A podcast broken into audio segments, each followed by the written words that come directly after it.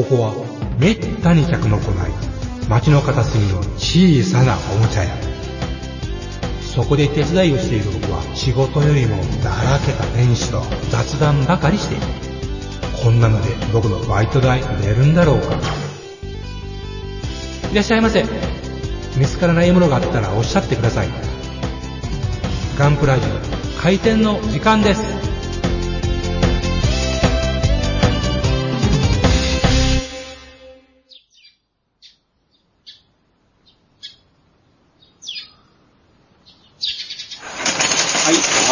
ようございます。おはようございます。よし。よしよしよし今日も店長はいらっしゃいません。は早く帰ってきてください、店長。大丈夫です草場の会からってくれてますから 草場の影なんですか。いやー、いやー、だいぶ暑くなってきた今日この頃でございますがね、あ暑いといえばやっぱり、あれですよね、水星の魔女。い。ええいきなり。もういきなりですよ、暑水いと星の魔女いえば水。星の魔女。暑いっすよ、もう悪いことしか考えつかないという。まあね、あれ水星だけに暑いって言いました。暑い、暑いの感じが違う。いや、もうだいぶ話も整ってきたというかね。まあまあもう、もうあ、もうクライマックスですね。ええうん。で、問題点とか対立軸とか、あと敵の大ボスとか、はい。えー、ね、出てきて、エアリアルがはい。悪の中心になってしまって、うーん。ね。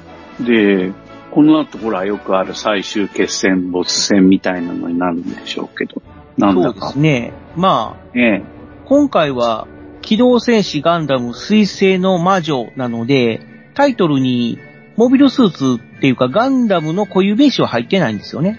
うんだから今までだったら、例えば、ゼータガンダムとか、F91 とか、ビクトリーガンダムとか言って、主役ガンダムの名前がタイトルに入ってたんですけども、今回は、だから、エアリアルが主人公モビルスーツとは誰も言ってないんですよね。なるほどね。うんうんだか、ら、まあそういう扱いになってますよね。まあ当初は主人公モビルスーツだったかもしれないですけども、まあ後半は敵キャラというか、ボスキャラ的な役割になるかもしれない。で、ね。スレッタは別のガンダムで戦うみたいな展開になるのかも、みたいな。キャリバーンああ、そうそう。はい。まさかのこれがね。新しいガンダムが出てくるという。あれ、あれ言い方としては、ああ、そうです、そうです。だからキャリバーンってガンダムって言ってないんだよね。まだガンダムとは明言はされてないですね。でも、見た目はどう見てもガンダムですよね。うん、そうね。あの、うんトゲトゲしいマスクの上に。角もありますし。うんで、ちょっと気になったのが、おでこの部分なんですよね。うんうん。なんかね、妙にね、おでこの部分、なんかこう、メガ粒子砲を発射しそうなデザインになってるんですよ。ダブルゼータ風ですね。うん。まあまあ、わかんないですけどね。まあ、もしかしたらここが、まあ、パーメットの光る部分なのかもしれないですけども、うん。その割には、なんか妙に前に出てますよね。トサカみたいに。うんトサカというか、あの、ヤンキーのこう、リーゼントみたいに。だいぶ古いね。いやうん。まあ、だから、イメージとしては本当にゼータガンダム？じゃじゃないや、ダブルゼータダブルゼータガンダムね。うん強そうなのね。になんか見えなくもない的な。うん。でもね、わずかな、あの、放送時間の中でわかる範囲で言うとさ、はい。あれはあれでしょ？エアリアルの前のあの、試作機の頃にうん。同時並行して作られた可能性も、ルブリスだっけ？同時いつ頃できたかわからないけど、かなり古い機か体のような感じじゃなかった？そうですね。だから本当に初期のガンダムで、まだ、そう要は、あのーパーメットうん。のスコアうん。にフィルターがついてないっていうことなので、うん。で、今までは、ねだいたいうん。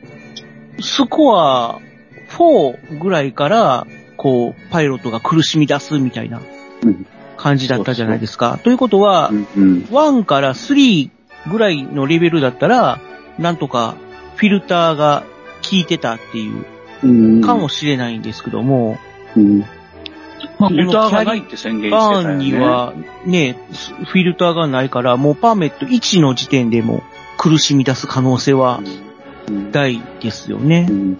だから、なんかさ、パーメットのさ、1、2、3、4、5、6ってあるわけだけど、はい、これって結局あれなのかね、あの、フィルタリングの強さの話なのかもしれないよね。え、フでなんかもう、フフィルターというよりィルタリも、ングが、スコア、あの、要はシンクロ率みたいな感じじゃないんですかね？うん、まあまあ、そういう風に言ってもいいですよ。フィルタリングだろうが、シンクロ率だろうが、どうせ未知の機能なんだから、とってもいいんですけど、その、いきなり乗ったらもう、6まで行っちゃうとか、データストームのカナダに吹っ飛ばされるとか、そういうことってことな感じがしたよね。1から死ぬっていうのはつまりさ。まあ、ちょっとその辺はどういう風に描かれるのか、まだ見てないんで、何とも言えないんですけど何かもよくわかんないんだけどね。うん。とにかく危険な機体が出てきたわけですよね。まあ、でそうですそれにね。スレッタが乗りそうってことなんだけど、うん。ね、なんか地球寮の子たちがさ、みんなスレッタについていくとか抜かしてさ、あなんか、これ死んじゃうよみんなっていう感じがして、でも地球寮の人たちって、チュチュ様以外、チュチュパイセン以外は、パイロットじゃないよね。あまあ、そうですね。ねただ、地球量だけだったら、チュチュとスレッタしか一応パイロットはいないんですけども、その他の人がもし手伝ってくれたとしたら、まあ、他にもパイロットはいるのはいるんですけどもね。他の人が手伝うっていうのはさ、は例えばグエル君とか、あ、まあまあ、グエル。例えばグエル君のところのあのほら、エースパイロットいるじゃん。職業軍人。職業軍人。ああ、太ったはいはいはい。太った、太ってしまったというべきか。ああ、はい、はい。彼とかさ。うーん、あとは、だだ要するに、僕が藤本さんに聞きたかったっていうか、き見解を聞いてみたかったのは、はい。要するに、だから、大決戦になるかどうかの割には、パイロット不足が 心配だなっていう。いや、まあそうですね、それはね。はあ。うん。あの、ほら、捕まった挑発の、うんうん。まあ学生ですからね。うん。正規のパイロットってなってくると、ドミニコスとか、まあそっちの方にそうそう。うんになってくるとは思うんですけども。うんうん。だよね。あとさ、あのほら、とっ捕まったさ、挑発のイケメンくんがいるじゃないですか。ああ、シャリク、はい。シャリクね。あとシャリクガールズと呼ばれるさ、はい。女の子ちゃんたちが今、拘束されてるでしょああ、はい、今のところは。う。ねえ。あの人たちが手伝ってくれるんかな？最後、力合わせるのが、まあ、森保戦会ではありますからね、そういうのは。うん、そうそう。なんかね、シャリクなんかにね、もう謝っちゃって、なんかね、あ、もうこの人死んじゃうかなとか、感じもして。で、それで何？ガールズは拘束されてるんだけど、罪は彼らに、彼女たちじゃないので寛大な、えー措置をしてくださいとか言ってたから、今思ったんだけど、これ、みんな出撃するんかなと思ったんだよね。うん、シャリク一味が。うん、って思った。いや、ただ、シャディクは、まあ今と、囚われの身だし、そうで、一そう。応、うん身柄的には、まあ、評議会の方にあるわけだから、どっちかっていうと、スレッタたちという、スレッタというか、まあ、プロスペラの敵にはなるかなっていう。うん、なるほどね。っっていう、か、まあ、プロスペラ対その他大勢みたいなうん、うん。構図にはなるとは思うんですけども、うん、あじゃあ、みんなプロスペラに向かって反旗を翻していく形に持っていくってことかもしれないわけね。まあ、その中で、ラウダがどういう動きをするかですよね。ああ、ラウダ君がなんか不穏なことを言ってましたよね。まあまあまあまあまあ。いや、いきなりね、、さんね、はいいあのー、本当あの、ネタバレで申し訳ないけどさ、分かってたら言うんじゃねえよ。あのね、ラウダ君がさ、はい。なんかね、暗い顔して、はい。で、あのーし、あの、なんとかぜって、を。睨みながら、うん。で、んあのね、怒ってて、その時ね、誰に怒ってんのかなと思ったら、ミオリネめーって言って、ミオリネに怒ってたんだよね。うん。何それ？いや、確かに怒っ、あいつのせいでぶち壊されたとは思ってるかもしんないけど、え、ミオリネ、本当そこって思ったんだけどさ、だから今まではねあの、うん水星女とかって言うてて、ずっと、そうそうそう。スレッタが来てからが全部おかしくなったんだとかって言ってたのに、うんで、今回も、あいつのせいでって言ってて、またスレッタめって言うかな思ったら、うん。ミオリネめとかって言って、えー、そっちみたいな。なるほどね。うーん。で、それでシュバルゼッテの前で怖い顔してるからね。どうするんだこれって思ったね。まあ、ただね、前回、重傷を負ったペトラちゃんが、まあ、なんとかあ、生きてるみたい。生きてたっていうことで、うんうんただもう、要は意識不明の重体なわけですよ。うんうんうーん、ラウダそばにおってやれよ、とは思いましたね。うんああ、そうなんだ。女を。なんかデートするはずだったんだよね。なんか、あれやろ？あれでしょ？あのー、グエルからの電話があった時に、えーみたいな顔してましたやん、ラウダが。うんうんうん。あれ、だからあれデート、あれでデート潰されたみたいなことになってるんちゃうのっていうの言いましたが。そうそう。その通りですよ。その通り結果的にはそうですね。で、まあ言ったら、ラウダーに頼まれたダリル・バルデを持っていくっていう方を優先しちゃったんですけども、うんただ、状況的にどう見ても、ラウダーの電話って要は緊急事態うんの電話なわけですよ。うんうん。うん、頼む、急いで持ってきてくれっていう状況で、うん。デート優先できますって話なんですよ。だから、うんできんから、チーっていう顔になるんじゃないですか？まあまあまあ、だからもう仕方ないっていうか、まあね、あー、うーん、みたいな感じにはなるかもしれないけど、でも、うん状況が状況なので、うん。うん、だって、現に、ラウダがダリル・バルデを持っていかなければ、ね、うんその、シャリクと対決することもなかっただろうし、うん。でそうなると、うねもう、シャリクはもう、競技会の方に合流して、まあ、未だにノーノーと暗躍している可能性もあるわけですから、まあまあまあ、でもまあ地球と宇宙の架け橋になるってことには言ってたけどね。まあ、ただ、架け橋、ね。架け橋って言うてても、やってることが、まあね、要は、うん。権力主義的だよねそうそう。戦戦争シェアリングの立場を逆転させようっていうことだけだから、うん。あくまでも戦争をなくすためとかそういう、うん、平和のためじゃなくて、今までスペーシアンが搾取してたのを、まあアーシアンの方に変えようっていうだけ、要は立場変えるっていうだけなんで、うん。やってることは変わらんのちゃうのかなっていう。うん。うん、結局、言うたら武器商人みたいな感じになるんでしょ、ただ儲けるのが、スペーシアンじゃなくてアーシアン側にしようみたいな。うん。うん。うーん。なるほどね。でさ、今回のその、こうなるとやっぱ最終決戦は起きそうだけれども、やっぱこう、父殺しをしたグエルに対して、母殺しをするんかね？例えば、スレッタ・マーキュリーが。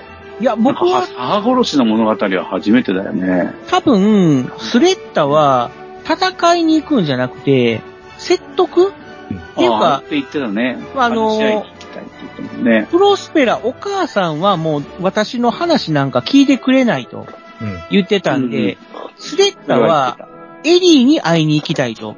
うん。つまり、あの、エアリアルと対話しに行きたいと。うんまあ、そのために、まあ、ガンダムでエアリアルに会いに行くみたいな。うんうん。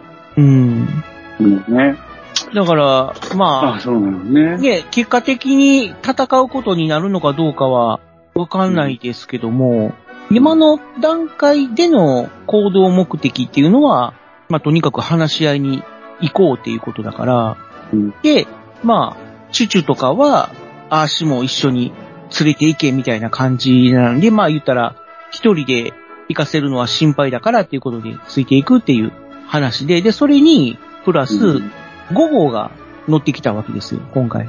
うん、乗ってきた乗ってきた。うんエランが、まあ、あの前回逃げたはずのエランが、うん。5号が、なんか、のうのうとこう、地球寮の方に、逃げいのいタイミングで出てくるんだよ。ああ、美味しいタイミングで出るな、みたいなね。うん。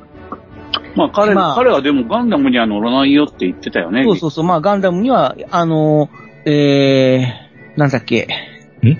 あの、エランが乗ってたガンダム、フファラ、ファラクト？ァラクトか。ファラクト。ファラクトうんには乗らないってことなんじゃないですかね。ファラクトどうするんだろうね。うん。うんなるほどね。まあまあ、うんその辺はもう、見てみないことには、なんとも言えない。僕らは考察人種じゃないので。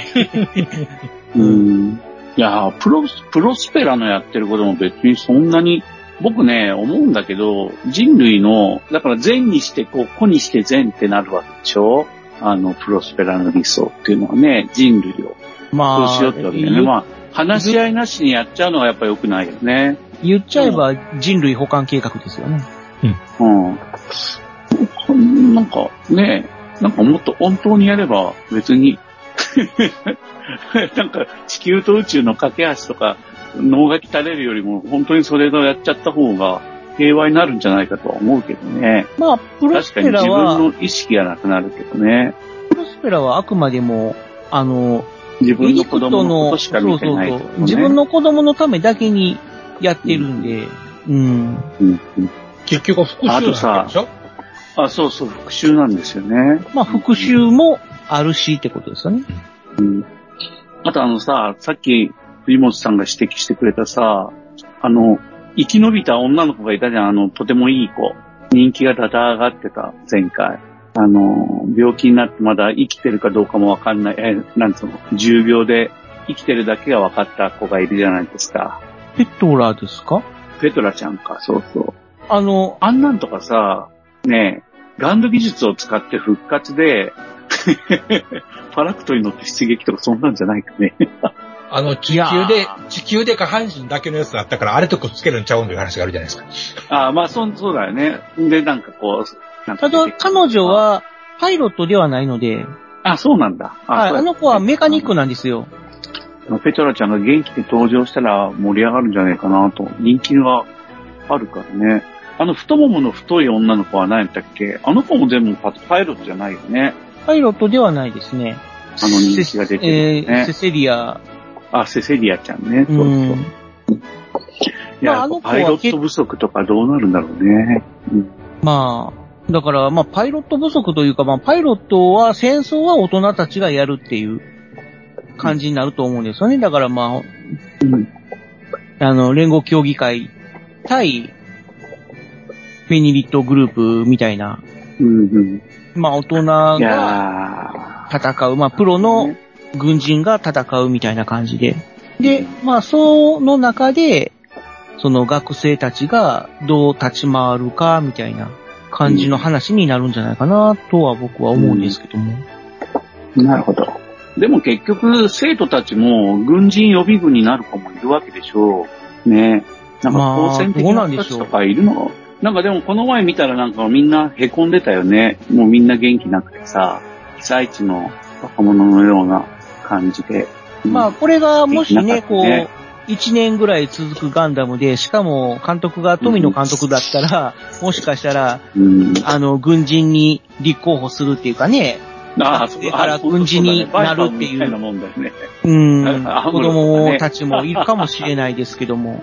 そうだね。まあ今回はもう終わりなんで、あと2話3話で終わりなんで、今からこう、どうのこうのみたいなややこしい話は持ってこないと思うんですよね。うんうんうんうん。だからまああくまでも、ミオリネじゃないや、スレッタは、エアリアルと話をしに行って、まあミオリネも助けたいと。うんうんうん。ただ、いよいよ、スレッタとミオリネが再会するかどうかっていうところに、ラウダが立ちはだかるかどうかですよね。うん。だからね、ラウダをと戦わなきゃいけなくなるかもしれないよね。うん。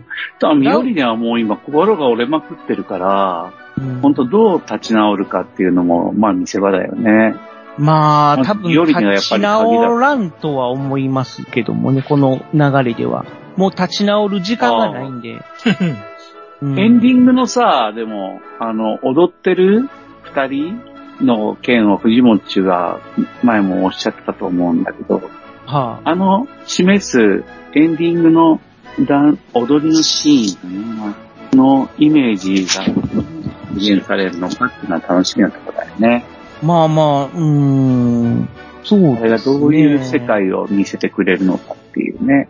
うん、ただ、ミスリードの可能性もなきにしもあるんで、予言をする義務はないもんね。う。うんん。それはその通り。だって実ちょっ際と、僕らはね、うん。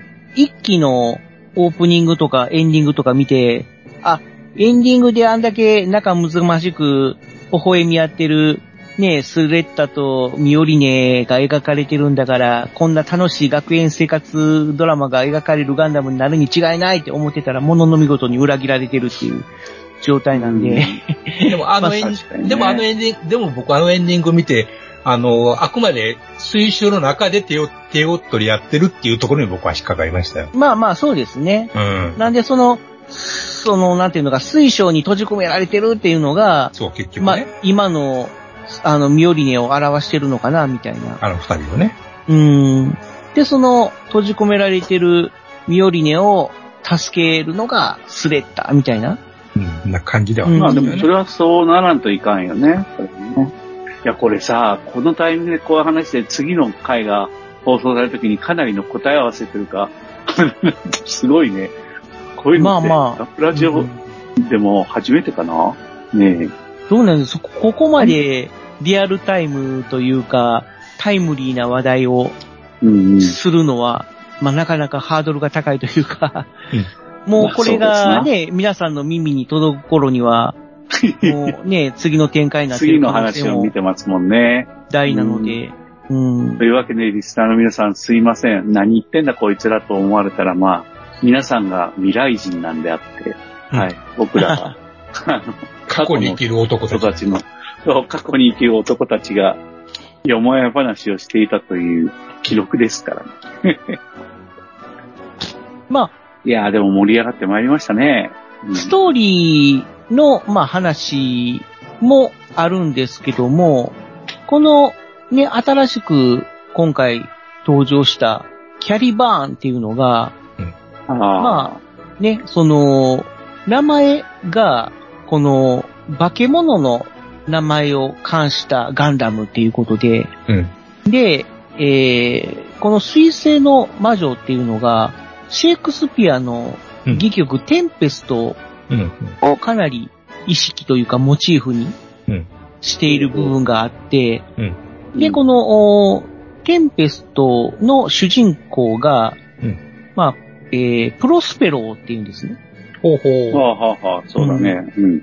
このプロスペローが、言ったら、プロスペラの、まあ、元ネタになってるわけなんですけども、うん。このプロスペローに、まあ、最初栄養に操られてて、後にプロスペローを裏切って反逆するも、まあ、大敗する、負ける、うんという、うんまあ、悪役キャラクターの名前が、うんえー、カリバーンって言うんですよ。なるほど。うん、うん、うん。うん、このカリバーンとキャリバーンなんか似てるなっていうのとうん、だからこのカリバーンっていうのはこのテンペストっていう、うんまあ、劇の中では、まあ、悪役というか、まあ、化け物に当たる、まあ、いわゆる怪獣っていううん、怪獣カリバーンって言われてる、うん。うんキャラなので、うんまあ、そこから撮ってるんだろうなというのもあるんですけども、うん。別の説がありまして、うんキャリバーン、カリバーンっていうと、うん伝説の剣ああ、エクスカリバー。まあそうそうそう、エクスカリバーのカリバーですよ。うん。うん。その意味もあるんじゃないかと。うん。いわゆるダブルミーニングなんじゃないかと。うん。うん。うん。っていうのがなかなかに興味深いなって思ったんですよね。ね。うん。うんなので、まあ、化け物をガンダムとして描描かれるのか、それとももうスレッタのカリバーになるのか。でも、乗りそうにはないよね、今、スレッタはね。どうなんでしょうね。まあ、うん。最終的にはやっぱりエアリアルでっていうことになるのか。あ、なるほど、それはあるかもね。うんん。あくまでもカリバーンは、ま、エアリアルとよりを、よりを戻すというか、またね、こう、うん一緒に。戦うためのつなぎ的な感じなのか。う。うんん色がやっぱりね、あの、黒、暗い感じうんにしか今のところまだわからないので、うん。ねえ、やっぱり主人公メカっぽくないっていう。うん。感じなんであれば、まあ最終的にはやっぱりエアリアルになるのかな、みたいな。うん。で、今はね、回収型っていう形でちょっといかつい感じにはなってるけども、その総合が取れて最初のエアリアルにまた戻るうん。かもしれないみたいな。うん。もうそのうだねプロスペラの呪縛から解き放されて、みたいな。うん。ほんとね。まあまあ、やっぱわかんない最。終回とかにね、最終回とかでさ、ファーストシーズンの主題歌とかエンディングテーマとか流れたら上がるっていう、あの、僕らの好きなパターンがあるじゃないですか。あ、そうですね。うんはい。うん、そういうような展開とか。あ、やっぱね、プロスペラね、親のエゴとは言いながら、あの、でも、やっぱね、僕、何も考えてもね、ちゃんとやればさ、だから戦争なくすとか、成立するわけじゃん？あのシステム。まあまちゃんと使えばね。なんかあ、う、ん。本当にね、本当に親のエゴから来てるからダメってことになってるけど、本当はとっても有用なことをやってると思うんだけどね。うーん。まあ、もちろん僕ただは、ね、もう、要は、人々の意思関係なしですからね。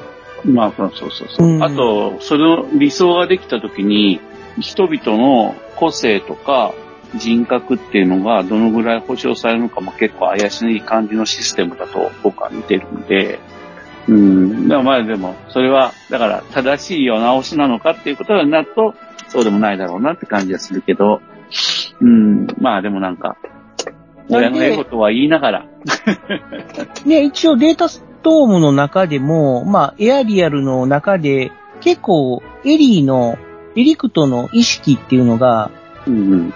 まあ一応ずっと保たれてるというか、一応、まあ、うんプロスペラの操り人形的な感じじゃなくて、あくまでもエリーはエリーの意志があって、ただ、まあ、お母さんの、まあ、言う通りに、まあ、従ってるみたいな感じではあるけども、結構、その、小説版というか、夜遊びさんにテーマソングを書いてもらう際に、小説を大河内さんが書いたんですけども、うんうん。まあ、それの主人公がエアリアルなんですよ。うーん。なので、小説版はエアリアルの視点でずっと語られてるんですね。うん。だから、ううんん、あの、スレエッタはリーの僕のね。そう、まあ、エリー、うんまあ、今となってはエリーと言っても過言ではないんですけども、まあ、うん。スレッタは僕のね、コックピットの中でいつもゲームをしているみたいな感じの、うん。うん。うん、ことが語られてリアリアルの認証は僕なんだ。うん。うん。で、ね、面白い。最初はね、だから、男の子の意思なのかなやっぱりガンダムだから男の子なのかなって思ったら、ね、その、出てきたエリーの、ファーストエリーって言う言うべきなんだろうか。そのオリジナルのエリクトがいつの間にか僕っ子になってるんですよね。うん。最初、プロローグで出てきた時は、エリクトはエリーって言ってたんですよ、自分のことを。うん。エリーはね、みたいな形で。うん。うん。だから、データストームの中で成長してるのかなっていう。うん。うん、自分のことを僕っていう風にね、ちょっと変わってるっていうのもあるし、で、見た目もちょっと成長してるんですよ。うん。本当にね。ね、あの、プロローグの時は4歳児っていう感じだったけども、うん。なんそか、本当の年を言ったら二十歳ぐらいいっちゃってるわけでしょ？本当の年で言えば25歳ぐらいですよね。い大人ですよね。まあ、当時、あの、バナディス事変の時4歳で、で、それから21年経ってるっていうことは、うんそこで、はじめ、あの、スレッタの年合わんやないかっていうことを言いまあ、そうそうそうそうそう。う。うんんそれが17歳なのにっていう。スレッタなので、そこで、まあ、エリーイコールスレッタではないんじゃないかっていう。ひょっとしたら、あの、お姉さんということを思うと、あのエンディングに出てきたのがスレッタじゃなくてみんなエリーだったりなんか。ああ、ああ、なるほど。なるほど。あれはエリーだったということは。だ、だでもそういう雰囲気は、忍び込ませてあると思うな。だからお姉さんに見えるよ。まあ、結局、なんかこう、スレッタとエアリアルが、こう、手を繋ぐのかなと思いきや、うん。エアリアルが、うん、スレッタをズバーッと突き刺す。すみたいな、うん。その、それはあの歌の歌詞に沿ってる、うん突き刺してのところにうんバーッと突き刺すみたいな。うんで、そっから、スレッタの体を青いパーメットがガーッとひっか、あの、貫くんですよね。うん。で、あの、髪飾りがほどけて、バーッとこう、長髪になって、ドレス姿になって、みたいな。うんうん。で、それで、あれは、要は、えあの、スレッタの体を、うんまあ、エリクトが、まあ、の乗っ取るっていういうのかなまあ、要は、スレッタの体をエリクトが奪うのかなみたいな。うん。うん。ふうに思ってたんでですけども、今のところはそんな感じじゃないと。うん。ただ、もう、ラスト2話でどうなるかわかんないですよね。うんうん。ただ、そんな終わり方あいい時間になってきましたぞ。いい時間悲しいですよね。うんいや、めっちゃ悲しいですわ、そりゃ。はい。うんまあだから、ねえ、ちょっと水星の魔女の話をしだすと熱くなっちゃうんで、まあちょっとクールダウンしましょうか、この辺でね。えはい。じゃあお茶買ってきます。あ、はいラランさんに言われた通り、またお茶を買います。まあクールダウンそれじゃあ行ってきするためにます。冷たいやつを。はーい。お願いします。はい、了解です。もう暑くなってきたしね。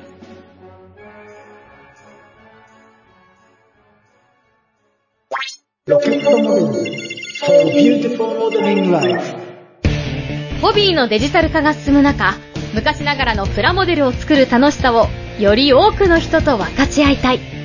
作って、飾って、眺めて楽しい商品をお求めやすい価格で提供する日本の新しい模型ブランド。それがロケットモデルズです。ロケットモデルズのプラモデルは全国の小売店、オンラインショップにてお求めいただけます。詳しくはロケットモデルズで検索。ウォルターソンズ。それは根っからの模型好きが立ち上げたホビーメーカー。熱い情熱を注いだ製品をみんなにお届け。フラッグシップモデル、メタルプラウドシリーズは、コレクターズグレードの新基準を目指すべく、合成と柔軟性を考慮した素材耐久性を追求。手作業による塗装工程と高精度担保印刷による判読可能な極微マーキング類。さらにはリアルな背景付きディスプレイベースが付属しウィンドウパッケージのまま飾ったり稼働させて楽しんだりできる。次世代の完成品シリーズなんだぜ。基準グレードのスタンダード。金属製可動履帯を標準装備するザ・タンジブル。組み立て模型版ザ・キットの3グレードが陸、海、空で展開中。お求めは全国のホビー取扱店ネット通販店で。次世代基準の完成品模型をみんなで楽しもうぜ。プレゼンテッドバイウォルターソンズジャパン。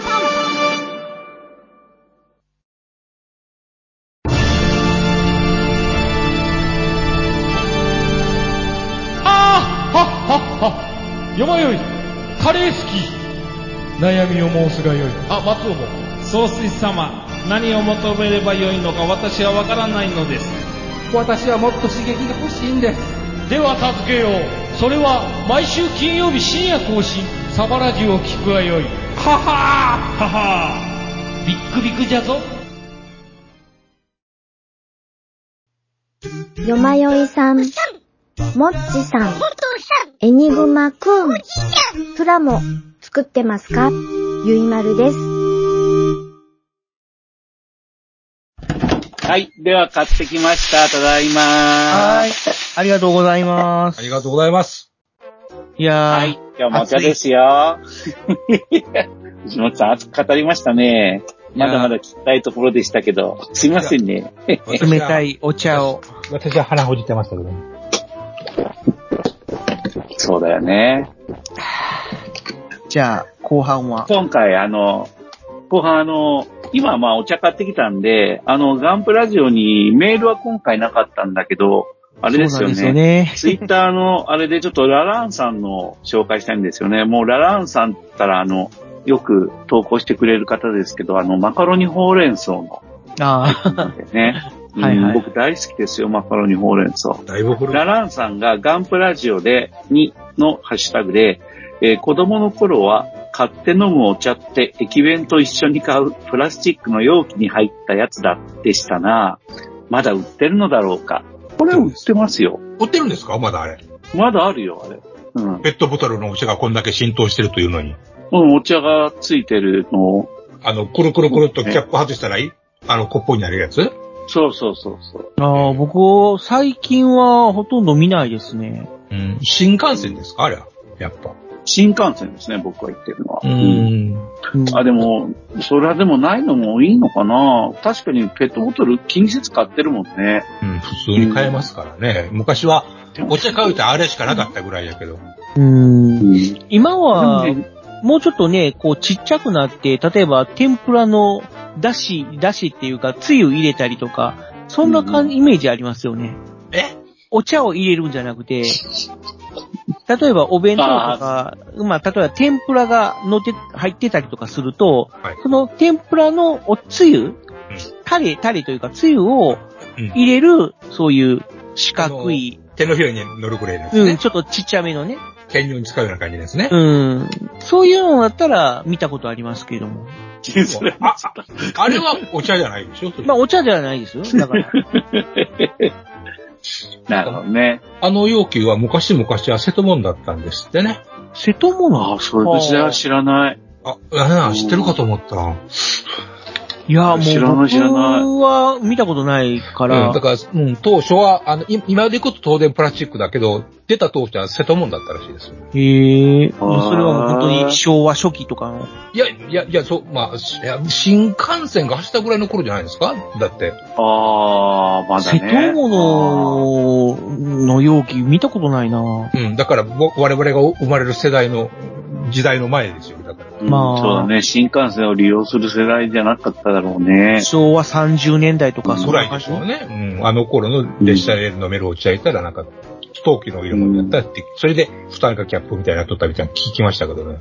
NHK で。うんへえ。じゃあ、その陶器のやつはええ、持って帰ったりとかするんですか？それは余裕で持って帰ったでしょう、当時。あ持って帰ってたと思いますね。物を捨てない時代ですようちの親だったら持って帰るな。うん。な、百貨店の包装紙でも捨てへんような人らがあんなの捨てるわけはないじゃないですか。そうそう。そんなほと少ないんだよね。ねえ、器に入った、そういう、まあそんなこ、持ち帰り用のうん。器だったらもったいないですよね、そんな。飲んだらポイって捨てるのは。そんな壊れやすそうなもんをね、しかも使ってたっていうのが。まあ、確かにでも昔、瓶ってありましたでしょ？う。瓶？瓶。ああ、あの、のジュースの？そうそう、まあ、ジュースでもね、うん。あの、瓶も、昔、今もあるけどね。そうですよね。まあ、その、捨てるもんではなかったですよね。うん。回収してお金もらうんですか？ああ、そうですね。回収して洗って再利用するみたいな。ら。うん。そんな感じでしたもんね。だから、陶器っていうのは昔は、何やろ？う、他では使えんところに使えるもんやったんじゃないですか。まあまあまあ、そういうこともあるでしょうね。あの、ほら、うん古い話ですが、海軍のロケット戦闘機の終水は、えー燃料剤のタンクに陶器を使ってたっていう、バカみたいな話ありますからね。ああ。過酸化水素水を入れるのにね、反応してもらっちゃった反応しないし、丈夫やしっていうんで、うんそら飛ぶもんに瀬戸物を使うっていうわけのわからんことをしてたんですね。丈夫って言っても、割れるじゃないですか。うん。でも普通では漏れないからね。ええそうなんだ。ドイツ、ドイツではどうしたんだろうね。ドイツはドイツのやっぱ陶器だったのかね。まさかやっぱり金属のそれなりにちゃんと使える分厚いコンクリートの中に埋埋め込んだ金属のタンクとかかな。戦闘機の中はそんなわけにいかんじゃないですか。まあそうだね。そうだね。うんで、うん着陸短期して、的には、着陸して割れて、中の人がど溶けたいう話を聞くじゃないですか。へえ。聞く。聞く。聞く。うん。まあ、なんていう松本零士のせいかもしんないけど。ね、うん、ちゃんとしてもらえる。エルベのホタルビでしたんでね。そうそうそ二人乗りのやつが出う。てね。いやー、ココピットの漫画はね、やっぱしね、第二巻早いとこ出てくれんかな、なまだ見かけなくって。コンビニのやつ。そうね。なんかもう全部まとめてね、一つにしたものが出てもいいよね。小学館文庫のま、あの、小学館の漫画文庫は確か出てるはずですよ。うんうんうん。ある程度まとまって。僕もね、いくつかバラバラとは思ってるんですよ。大昔の戦場漫画シリーズのはいはいはい。ものから、うん、いろいろポツポツ買ってるんだけどね、いつまで経ってもね、ま、あ、こんなのもあったんかって思うのが出てくる感じましたね。それが楽しいですよね。うん。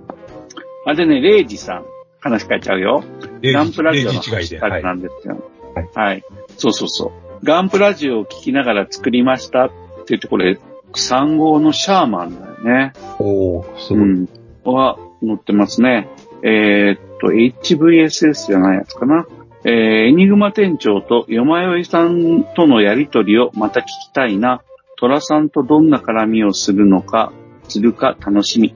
わらわら。フィギュアもこれから作ってみます。いい人だ。人だ。このシャーマンにフィギュアつけるんだろうね。作れるじゃんね。いいっすね、こんだけバラバラついてると。うん。うん、そう、これ、この補助履体を組むだけでもめんどくさいと思うんだよね、これ。多分連結式でしょ？多分ねジグがあっても大変だよ、これ。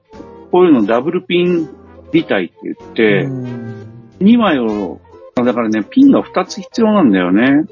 あの、うん接続にね、シングルピンとダブルピンっていうのがあって、やっぱりね、シャーマンを作るのが億劫になる一つの原因は、りダブルピン履体を組むのが面倒っていうう。ん。まあ、ねうん。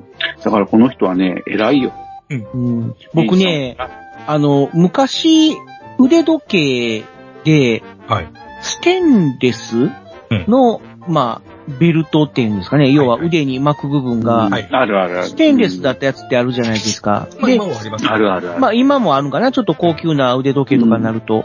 あれの長さ調整をするのにいちいちピンを外して、はいはいはい。は、ね、やってってう、んあれが本当にめんどくさかったんで、うん。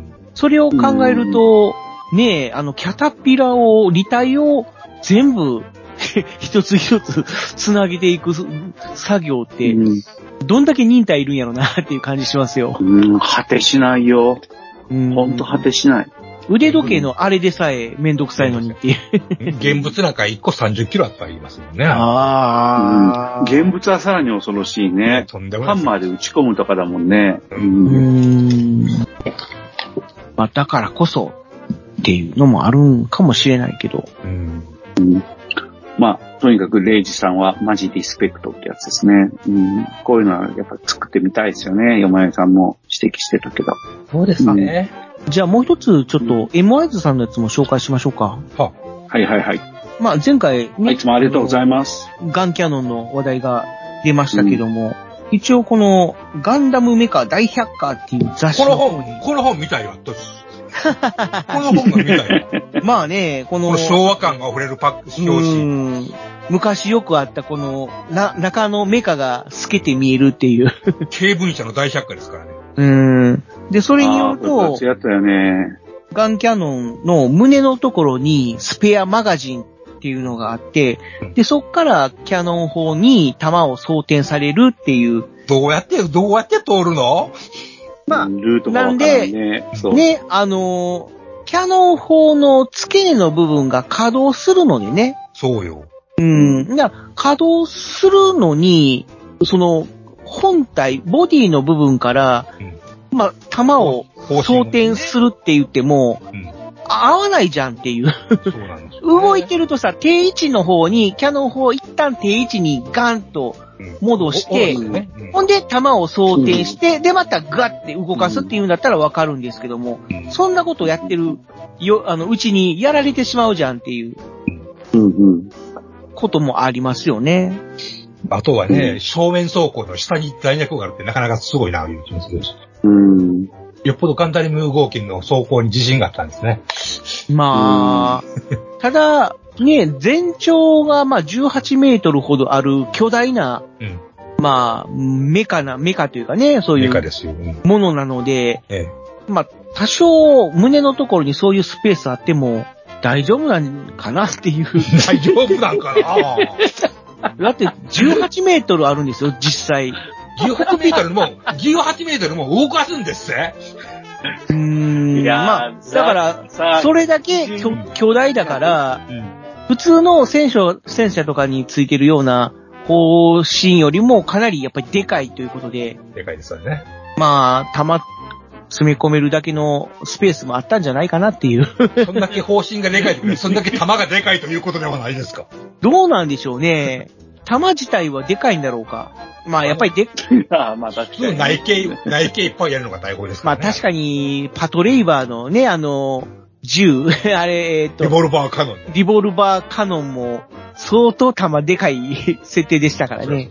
で、あの、薬莢が飛び出したらもう大さ大騒ぎになるっていうことで、リボルバータイプになってますから、ね。リボルバータイプになってるんですけど、確か太田さんが弾交換をするときにうんガチャンと外してバラバラバラって落として、やって。それがもう足元にいる整備員が、うわ大慌てで避けるみたいな、そんなシーンが確か描かれて、漫漫画版で確かそんなシーンがあったような。うーん。あ、あと、ガンダムでもありましたね。なんかこう、ザクがザクマシンガンを撃って、あれマシンガンだから、ら、ね、野球が飛び出すんですよね。あれはね、あのね素敵なシーンですようね。ん、あれをす描いたの、ほんとすごいなって。ドロモカンぐらいのね、あの、薬莢やったけど、それまで、そんなでかくねえぞっていうね。それまでスーパーロボットものやってた時代ですよ。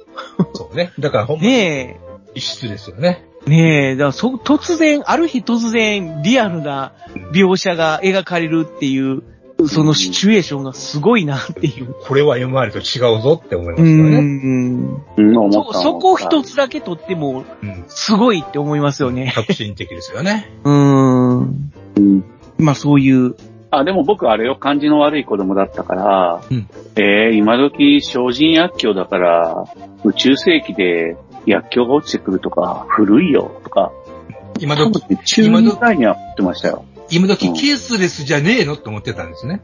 そうそうそうそうそう。薬莢が燃え尽きないとのはおかしいって。だからね、1970、77年かにね、あれがあったのね。大体も75年とかには精進薬莢の戦車砲ができてましたし、うん。ね、そういうことをなんか、こましゃくれたガキが。うんでもケースレスは結局実用化はされてないのでは。うん。そうだね。エイリアン、エイリアン。ン2にまでいかんと出てこないんじゃないでしょうか。うん。いや、もうでもできるんじゃないのかな、近々な。とにかく、あの、薬莢を取り出すだけでやっぱね、いろいろ戦車苦労してるからね。今、相当、相当無人化するためにもね、うんなくなればなくなった方が一番いいからね。チーフ店は、あの、薬莢のテープだけが出てくるんだよね。うん、その代わり、超人薬莢とか言ってもあれだよ。弾入れて、あの、創薬を詰めてたから、うんだから、そういうことができるんなで、るほどね。うん、3ピースになってるんですね。そうそうそうそう。でもやっぱし目の前にガランガランってドラモカンみたいなのが落ちてくるからいいんですよ、あそこは。うん、あれが、あれ最高です。あれ大好きですよ、僕ね。ね。ほんと大好き。ねうんそ、それもあるし、何気に僕が好きなのが、えザクマシンガンに、あの、スコープがあるじゃないですかえ。。わざわざね。ねえ、うん、あの、スコープにザクのあの一つ目、物合いがうん。合うっていうところがう、ん。もう丸に丸が合うっていう、あの、シチュエーションがすごい良かったっていう。だからハイザックのあのマシンガンのスコープってかっこ悪いんですよね。はい、ザクうんああ。四角いからね。あーあれ四角いんですよ。かっうん。こ悪い。うん、ねえ。まあ、だからそういうも、あま、あ、なんだろう、アナログな 描写がいや、いやガンダムの戦闘はもう徹底的なアナログですよ、あれ。うん。うん。そうね。あれだよね。僕、やっぱね、優先誘導ミサイルがエレカに乗っててさ、で優先誘導ミサイルをザクに向かってぶっ放すときにさ、ああ、優先誘導だ、すごいって思った一方で、もう無線なんだけどな、とか思ってたもんね。でも優先誘導のミサイルが出たことにすごい感動したのは確かだね。初めて出てきたでしょ、うんアニメにね。うん、そうそう。あ、これ、あれだ、本気だっていうかかっこいいって思ったね。うんまあ、ミノフスキー漁師がそんだけえげつないんですよ、きっとあそうね。えーなんかだいぶ広がりましたね。まあ、広がるためにね、ラジオはあるんでね。とりあえず今回紹介できる分としてはそんな感じですかね。はい。まあ他にもいろいろとね、この、いつものようにご自分で作られたプラモデルとか、ね、あと、グッズとか、うん、そうですね。いっぱいあげてもらってますね。塗装系のやつとか、なんかこう制作途上みたいな画像もね、うんいっぱい上げていただいてて、はい、全部拝見させていただいてますので、毎日楽しみに1時間ごとにリロードしてますんで、よろしくお願いします、これから。はい、これからもぜひよ そうなんだ。ろしくお願いいたしまお願いす。します。お願いします。ありがとうございました。で、よまよいさんがなんか本を紹介してくれるっていうのを楽しみにしてるんですけど。時間、時間大丈夫かしらあ、そうか。時間のこと考えてなかったよ。えっ、と、もうちょっとだけ、ちょっとだけ？はいはい。ほんのちょっと、あの、先ちょっとだけ。えっとですね。えっと、受けたな。えっとですね、グレートメカニックってあの雑誌ありますよね。あの、機械オタクの。ああ、あるある。うんうん。あれがまあ、時々いろんなあの、別冊がしたりするんですけど、ああ、別冊ね。うんうん。でも今なんですか、ネオジオン製モビルスーツブックとか、えー貨幣モビルスーツモビルアーマーブックとか、まあ出てくるんですけども、はいはい。へえへえ。今回宇宙世紀のモビルアーマーブックっていうのが出まして、もう、モビルアーマそれはいい。それはいい。それ欲しい。でしょ？今までね、確かにリジオン陸戦とかね、ー。うん。もちろんザフトのガンダムとかもいろいろ出てるんですけど、うん、今までそんなの買わんかったんやけど、これはつい買っちゃったっていうモビルモビルアーマーブックっていうのが出ますんで。おー、モビルアーマーだけなんですか？だけへー。へーって。1650円。はい。どこまでですかね？全部のガンダムのモビルアーマー。ええこと聞いてくれました。宇宙世紀のと書いてある通りですね。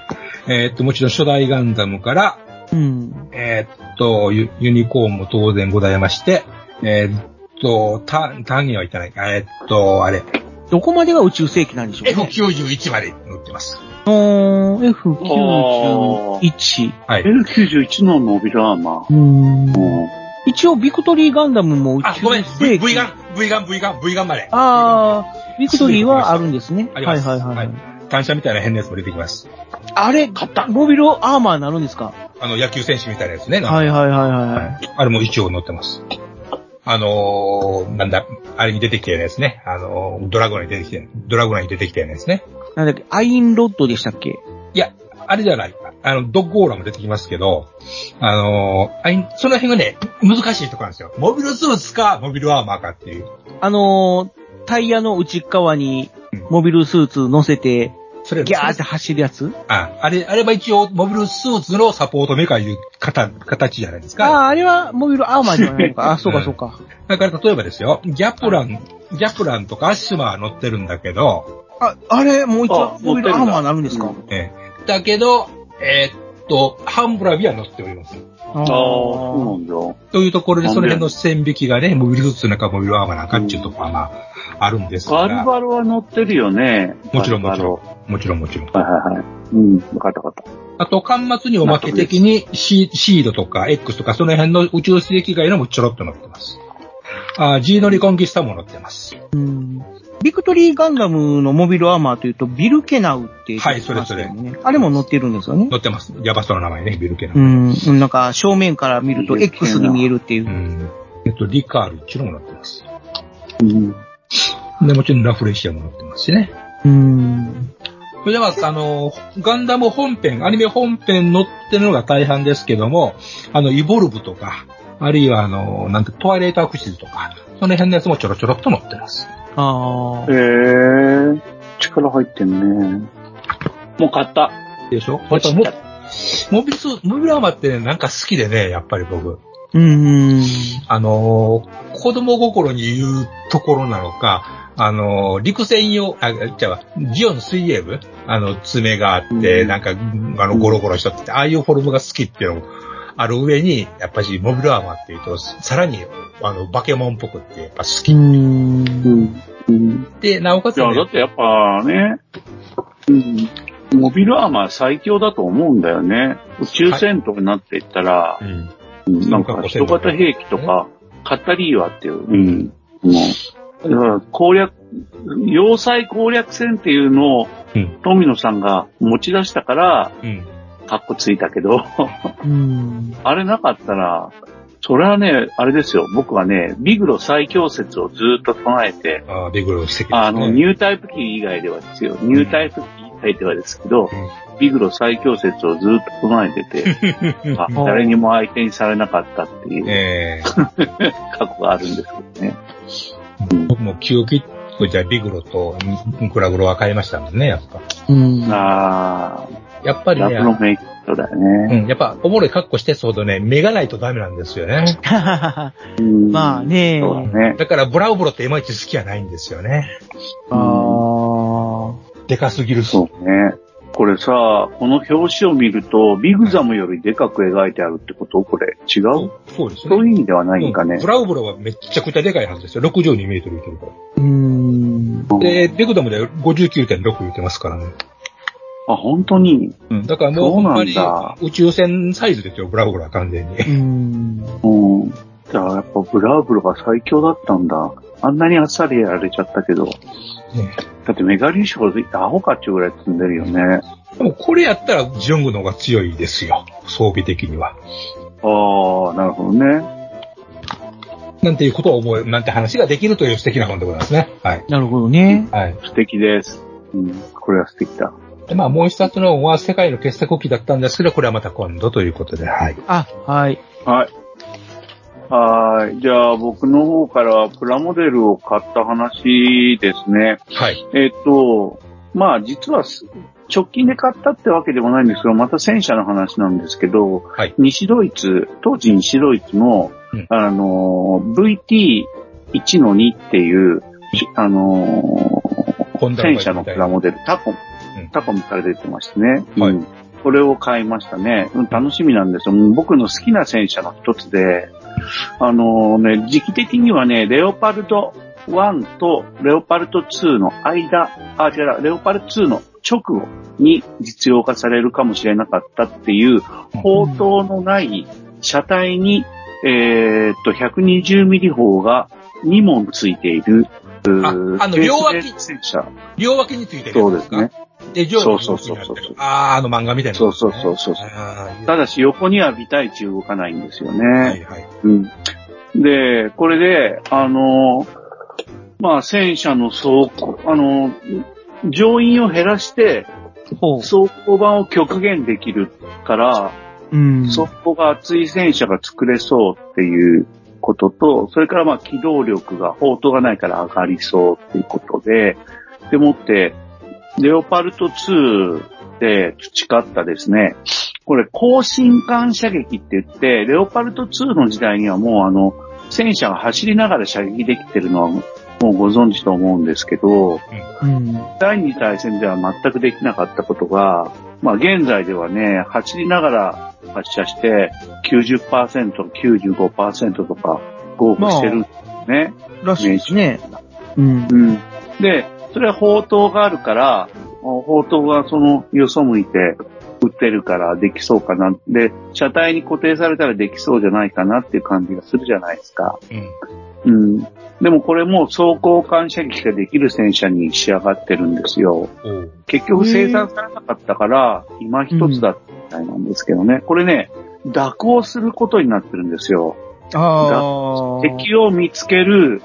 で、えーとにかく起動して、うん。敵の砲弾を受けないようにしつつ、起動して、で、あの、戦車って正面から左右、左右に30度ずつの計60度にしか走行が張ってないんですよ、現代の戦車も。うんうん。うん。だから、それを見せながら蛇行しながら起動して、で、し車、あのー車種は目標を見つけてロックオンして、うん。発射っていうボタンを押したら、これの戦車が自分で勝手に、はい、じゃあこのタイミングでって言って、トリガーを引いたら発射するんじゃなくて、うん照準が蛇行しながら敵の方を向いてて、照準があった瞬間に、一発ないしは同時に2発うん発射してうん、敵をつけようっていううん戦車なんですよ。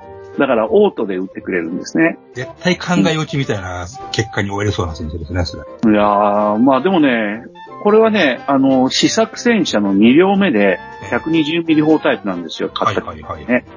で、その前に VT1 の1って言って105ミリ砲の戦車もあって、だからまあ、西ドイツ陸軍は真面目にうんこれを実用化しようとしてやったんだけど、結局、機構部隊の軍人さんたちが納得しなかったっていうオチがまあ、ついちゃったんだよね。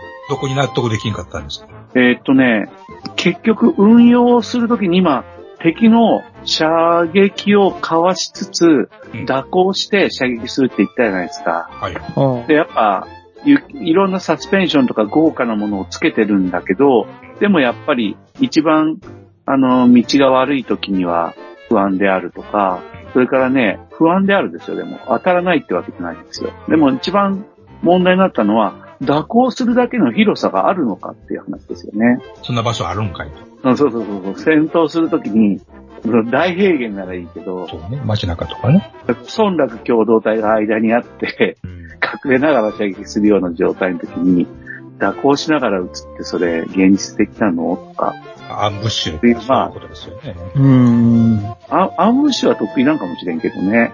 でも後ろに何かあるんかっていうことになりかねんですよね。うん、まあそうですね。うん。ということで、まあこの戦車は実用化はされなかったんですよね。別に普通に狙って撃つこともできるんでしょやれや。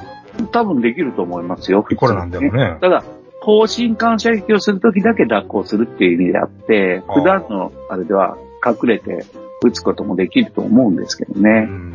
これに腕とか足がついたら、それこそガンキャノンとかガンタンク？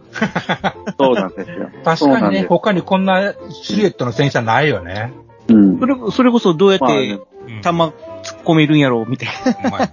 これはまあ後ろに。あ、これはでもあれだよ、もう本当に自動装填装置がついてて、ああ、まあ、後ろだいぶ余裕ありますもんね。装填しやすい、うん、装填しやすい戦車だったみたいで、断固と、あのー乗務員のスペースは分けられてて、完全に走行で。うんだから、真ん中辺に乗員防護の走行が貼ってあって、砲と砲の間が防御されてて、砲自体は割と走行はない状態。で作ってあったんですよね。だから重走行にはなり、なりそうだった戦車ですね。その代わりまあ走行がしっかりしとったらなんとかなるっていう人はね、そういう。そうそうそう。乗員は守れるっていう感じですね。そこは良かったみたいなんですよ、コンセプト的には。確かに合理的ではありますね。うん。っていうね、この戦車を、あのーまあ、実戦仕様。あ、なんならウクライナ戦役に出撃した 仕様で作るとか、そういう感じですかね。うん。なるほ頑張ります。はい。ど。S タンクとどっちがいいんだろいや、それは、S タンクは高進艦射撃はもう捨ててますもんね。う。もう隠れて撃つだけっていうね。うん。そうですね。あと、あ、でもね、近々ね、前ちょっとツイッターにも書いたけど、ホビージャパン社が撮影禁止のパネルを出したんですよ、静岡で。はあ、はあはあ、で、その撮影禁止パネルには、え S タンク、STRV103 はいはいはいはいのシルエットが書いてあったから、え。はいはい。多分、ホビージャパン社は、74式とかの流れの中で、なるほどねンクが好きだと思いますよ。あの頃の戦車を出すというコンセプトなんですか？そうですね。うん。トランペッターの古いキットしかないからね、S タうンん。ク。うん。なんかこの S タンクってなんか変形しそう。確かに。まあ、変形層、変形層です。オプション変形4、オプション豊富な感じですよね。変形してなんかガンタンクになりそう。いや、上にポコンと押したらええじゃないかっていう。本当にでもね、これね、あのーめちゃくちゃ高所属な戦車砲が開発される前の第二次大戦に毛が生えたぐらいの時代ではやっぱ強かったですね。う。うんん。走行う、んあのね、弾が滑るんですよ。当たっても。まあね、走垂行まあ垂直、そこそこ垂直面が縦面がないもんね。そうそう。で、長弾するんですよね。今の時代、あーなるほど。APFSDS では、長弾ってことがあんまり起こんなくて、あのーし新鉄してくるんですけど、こういう傾斜走行でもね。うん、うんまあ、流流線形というか、なんかね、斜めになってる感じ。そうそう。まあ、だから言ったら弾をね、三角形になってるんですよね。という三角形の尖ったのが頭になってるっていう。踏み台みたいな感じですようね。ーん。なるほど、ね。まあ、使い入れのある戦車です。戦車があるんだな。あこれは完全に、まあ、防反対しません。うん防衛用っていう感じしてますよね、確かに。進行用の戦車という感じがしない。だからやっぱそれは衛星中立国をまあ標榜するスウェーデンの車両だからね。攻めに行く気はとりあえずないんですけど。そんな喜び。なるほど。うん。まあでも今はもう自分の国の戦車作ってるのは日本ぐらいのもんで、うん。戦車ね。韓あうん、こんなん作っねたら金かかるわって。韓国はね、ポーランドに輸出に成功して、そうでしょ？うん、ポーランドにね、新型の韓国の、あれだ、戦車が輸出されて、韓国はうんポーランドで生産するって言ってますかうら、ん。うん、ほんとウクライナに現れるかもしんないですよ。ですね。まあ、そんだけ戦車作るのは難しいいうことですわね、実際。うん。うん。いやーもう韓、その韓国人の、あの、バイヤーの人たちは、いやー、一丸式とか倉庫あれないに等しいっすよ。それに比べてうちのはって言ってますからね。まあ、あの、セールスとは、セールストークとしては当然言うべきことですね。そうですね。隣の国のなんかはダメですよ。そうそう。こうんあなた戦車兵だ、あなたが戦車兵ならどっちの戦車乗りたいですかって言われたら、それは走行圧乗りたいって言いたくなりますもん。うん、そうそう。そうなんですね。まあ、一丸式も噂されている増加走行状態40トンとか44トン型にすぐになることにはなってるんですよ。だから、うんまだ見ぬ走行は、ある程度の数は、あるいは試作は完了してるはずなんですようね。ん44トン型の止まる式を見てみたいですけどね。うん。うん。お、もう1時間。まこの、はい、回っちゃった。OK です。はい。まあ、来週の水星の魔女、まだ見て、またひそひそひそひそひそって話しましょ まあ、最近はもう目まぐるしい展開ですからね。う。うんもう毎週、なんか新たな展開が、もうだれ、だれてないから、あそこは話しやすいですよね。うんあとあのーリスナーの皆様にも予告になるかもしれないけど、今のところ、まだあれですよね。なんだろう？あのーあれ、いや、なんだろうというか、あの、ロケットモデルズのし社長様との企画は6月ぐらいにはありそうな感じなんですかね。あ、そうですね、はい。ああ、ありがたい。楽しまたみだな。6月の末に収録しますので、えー、また皆さん、ねあの、社長宛てのメッセージとかがあれば、あれば、ぜひ今のうちにどしどし送ってください。はい、間に合いますあ、よ。本当ですよ。はい本当本当うん。あの、社長さんの好きな食べ物とかね、社長さんが中国に行った時に必ず行くお店とかそういうのも聞いてみたいなと。まあまあ、そういえばあと、ですね、お知らせ系で言うとですね、岩流会の展示会が7月に、あの、ありますので、また、あの、時間いただいて宣伝しますけど、7はい。月の、えっ、と、30、30、いや違うだ、29、30日に展示会があるんで、よろしくお願いします。で、ままたます。山口県ですか？山口県ですね。すいません。ああ、はいはい。じゃあ、うんぜひ、その、西日本にお住まいの方は、俺も入ってるやん。あー、ぜひ。ええ 西日本って範囲が広いか。あ西日本か。中四国にお住まい。九州の人も来れるか？近いもんな。まあ、福岡ぐらいだったらいけそまあ、うです、来てますよ。実際来て、いらしてます。うん。うん。あえーと、四国のしまなみ海道渡って。遠い。あ、遠いんですか？遠い。あららうん遠い。あ、しも、いや、下関が遠いんだよね。